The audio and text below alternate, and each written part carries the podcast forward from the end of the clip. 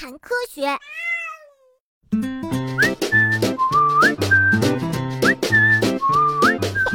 就算是地球毁灭了，我们也要继续的生存。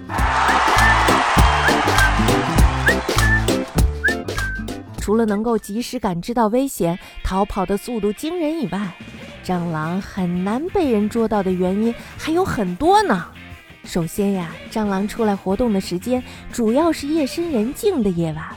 此外呢，它们的身体是扁平的，所以它们喜欢待在人类很难触及的狭窄的缝隙或者是插座的孔里呢。甚至呀，还会生活在电脑的机箱里。蟑螂常常把自己吃过的东西吐出来，还会乐此不疲地带着自己或者是其他的蟑螂随随便便地到处乱跑。哈哈，三十六计，跑为上策。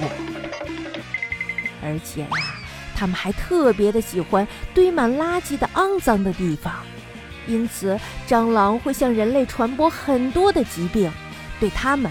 人类当然不能坐视不管。呃，妈妈一定要赶走它们，否则生出一大堆小蟑螂就麻烦了。于是呀，便有了引诱蟑螂并且粘住它们的圈套，在食物中加入蟑螂诱饵剂，让它们中毒身亡。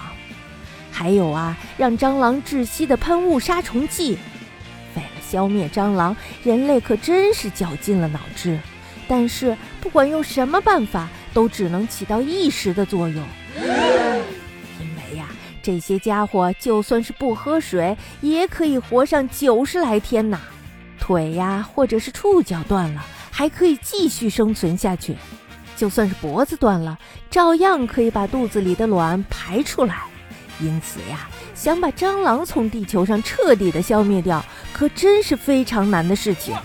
就算人类开发出再多的消灭蟑螂的办法，蟑螂也会很快的适应环境，继续的生活在某一个角落里。哎呀，真有一些道高一尺，魔高一丈的意味呢。